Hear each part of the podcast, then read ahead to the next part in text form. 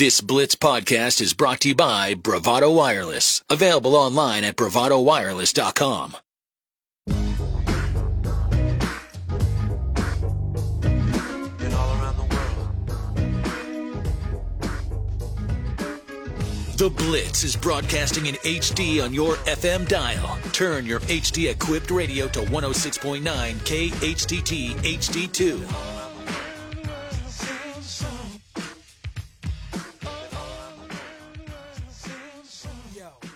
All right, welcome back in. It's uh, 2 o'clock here on the Blitz 1170. Ah, yes, Matt, the Kelce brothers. You know what I heard? Yeah. Cooper Kelce was actually the best player of all the Kelce brothers. At least that's that's the rumor on the streets. And then right a, now. a Yeah. tragic injury caused him to have to give up the sport. indeed, and his son is now one of the highly rated quarterbacks in the entire country. All right, enough nonsense. Let's welcome in uh, Geoff Haxton, a man to get us out of this nonsense. Joining us now here on the Blitz 1170, play-by-play voice of Texas Tech basketball. What's up, Hax? How are you, buddy? Hey, Pop, what's happening, man? You doing all right? Oh, 23 has been a nightmare. Man, uh, you're not the only one that I've heard that from uh, so Oh, my far. gosh. So yeah, it, it it's been, it's been a ringer. I'm telling you, dude, unrelenting. I'm like, you know, we're at this hotel here in Stillwater, and it's a late tip, and we got here in a flash, and so we've been here for a while. I mean, they got sledgehammers and uh whatever. I don't know. It's just the whole place is shaking. I'm like, man, this is 23, dude. Yeah they're out to get me. Yeah, kind They of. are out to get me. feels a little bit right about uh I, I don't know how you would surmise like the the red raiders season so far but i there's been a few moments of some hammers going off and some loud noises i'm sure uh in your opinion on that but uh kind of walk me through uh how they got to this point right now uh so far in the basketball season Well, you know, had kind of a rickety non-conference that didn't have didn't feature a whole lot of opponents. Really, the only opponents that we played were out in Hawaii, where uh, the Red Raiders went one and two, eh, but one of those was Louisville, who's a you know quadruple the dumpster fire that Texas Tech is, even with Texas Tech at one and nine in the conference. Um, there, there's just there there was a lot of investment in freshmen to try and build a base, um, which was kind of like just taking the car and whipping a U-turn on uh, on I-44 as far as the direction that you were going, yeah. Um, because they'd made such a good living off of one and done transfers out of the portal that were mostly all hits, and then they go nine five freshmen, which nobody is doing these days. Okay, so and then you still had room to bring in a couple of one and done transfer types, and those guys for the most part haven't panned out. Um, so you have a bunch that, well, I mean, one of those one of those guys that a huge amount of investment was put into was Fardaws uh, Fardaws Aimaq from uh, Utah Valley mm-hmm. and you know last year he's averaging 19 and 13 he leads the country in double doubles and he's played in three games because of a, a foot. And he uh, didn't play until big 12 play and then got out of the boot played 23 minutes at texas and then just had you know kind of back hurt again.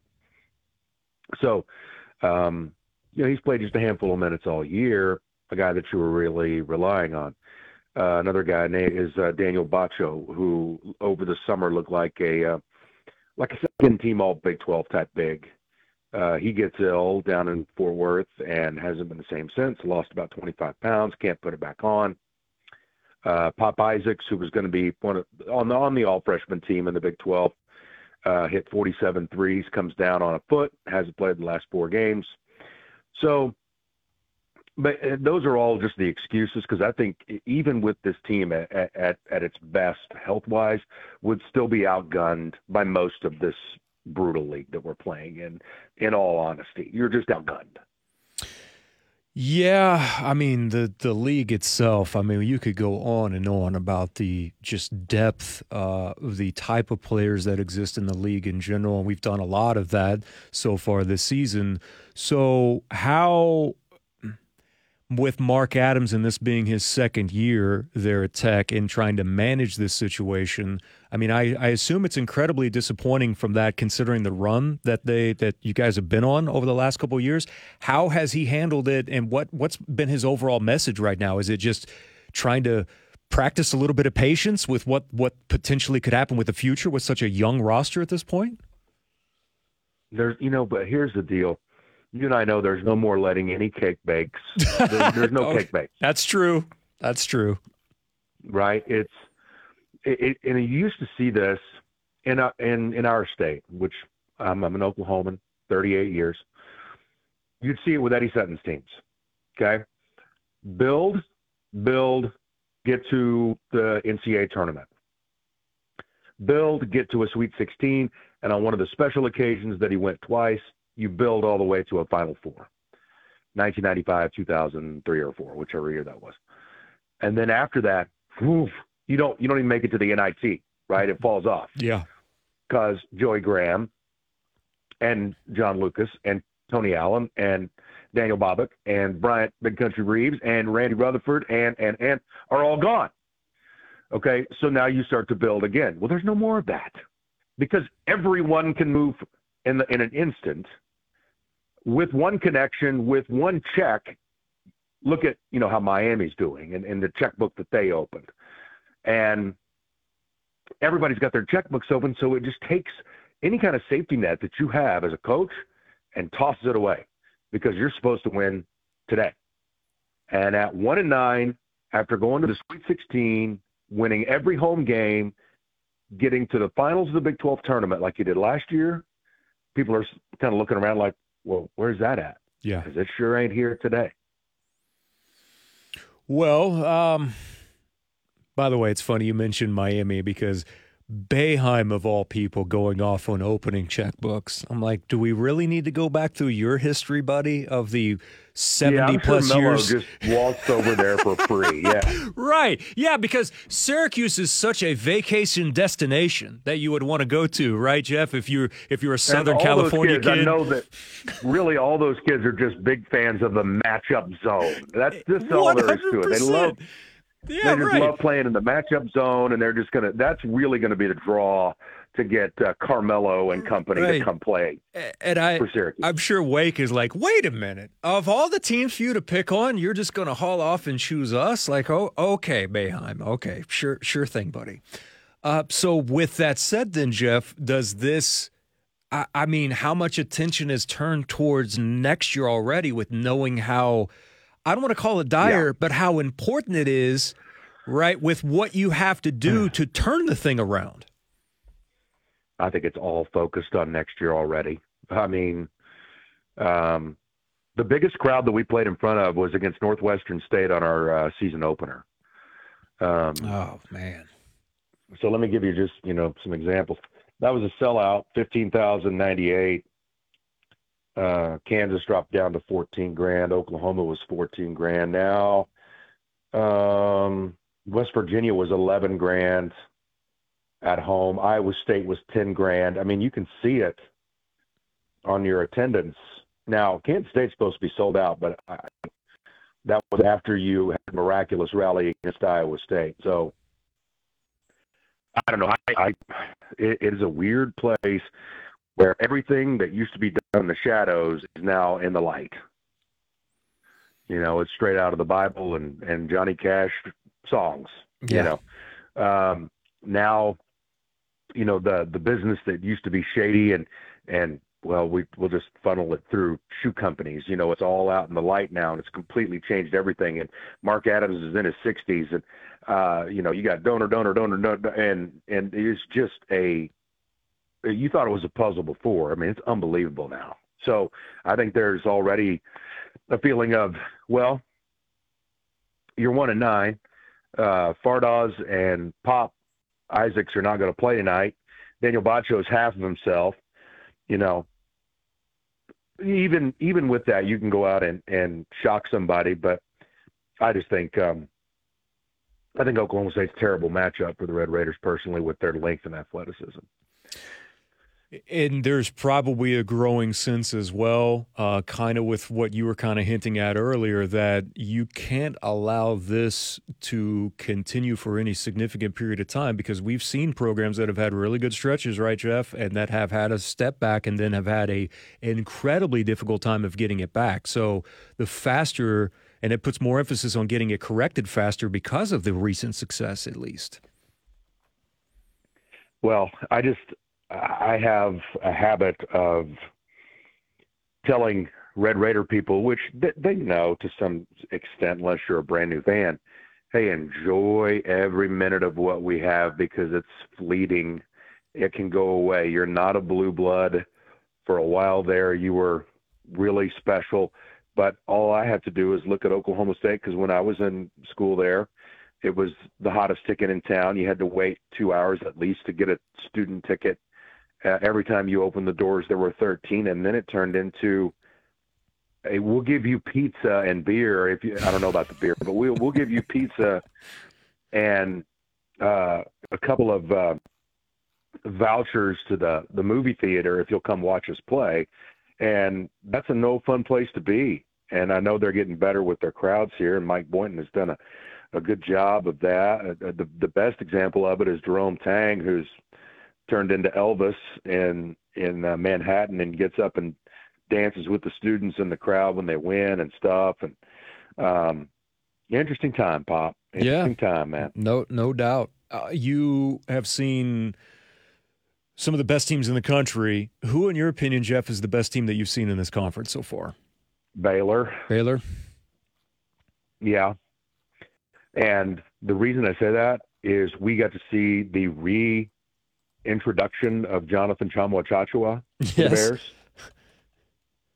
Right? I mean, we're you know, we're game planning away for already a strong team. And then, you know, you can imagine the roar down there at the Ferrell Center when he stepped back on the floor um, after not playing for a year and is already one of the most beloved players in school in the school. So uh, and then he hits career three pointers eight and nine against us. Um, but that trio of guards, Flagler, Cryer, and George, uh, with a screener, just kind of do the ugly work, Flo Thamba and Jonathan Tchamwa Tchatchoua, I think that now has become the best team in this league.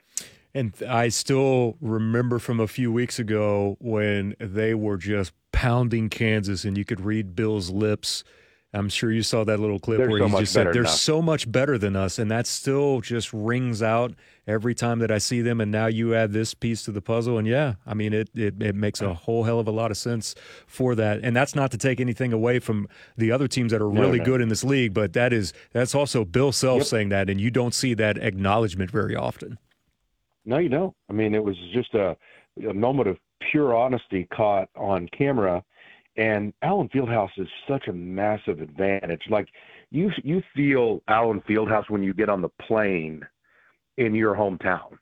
Like it has that kind of um, mystifying, uh, incredible like effect on you, mm-hmm. and that's why you know you have to be 15 points better than Kansas on that night to win there.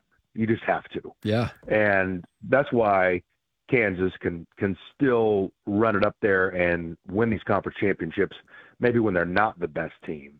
Now, last year they clearly were the best team because they won the whole thing, um, and this year they're they're really good. But I just think Baylor is a little better. I think Texas is a little better. Then Kansas, then Iowa State, then K State. That's kind of my feeling right now. Last one before I let you go with the Avery Anderson injury now for Oklahoma State. Um, we've talked about the the handling responsibilities that now will probably they'll divvy up between three individuals so not all the pressure's on one. I think the scoring takes care of itself but when you're fundamentally based like boynton is around this is a defensive mentality team. Uh, he is without a doubt one of the best guys on that entire team as far as what he brings on the defensive end. How do you think oklahoma state makes this transition uh, now without avery anderson which is a big blow for them coming down the home stretch here Yeah, number one in free throws, assists, steals, um, second in points. Uh, but the, the thing that that occurs to me is he is 11 of 61 from three point range. So they, if they find somebody to handle, they could uh, feasibly go up a notch with Newton Asberry and John Michael Wright as far as their their points production. Mm-hmm. But on the other end, he's kind of the head of the snake as far as that's the first person you see is Avery Anderson. Now they have just they they have such a luxury of guys that protect the basket, and um, that will continue to help them. Their length will continue to be helped, but they will they'll drop some, I think, because he is uh, he's that important, I think, to them as far as their um, defensive alignment and and leadership. He's, I mean, like like uh, Mike Boynton said, you know, we we don't have anybody like Avery, so that will uh, show up at some point. I don't know if it'll show up tonight, but uh, on our end, we certainly hope so.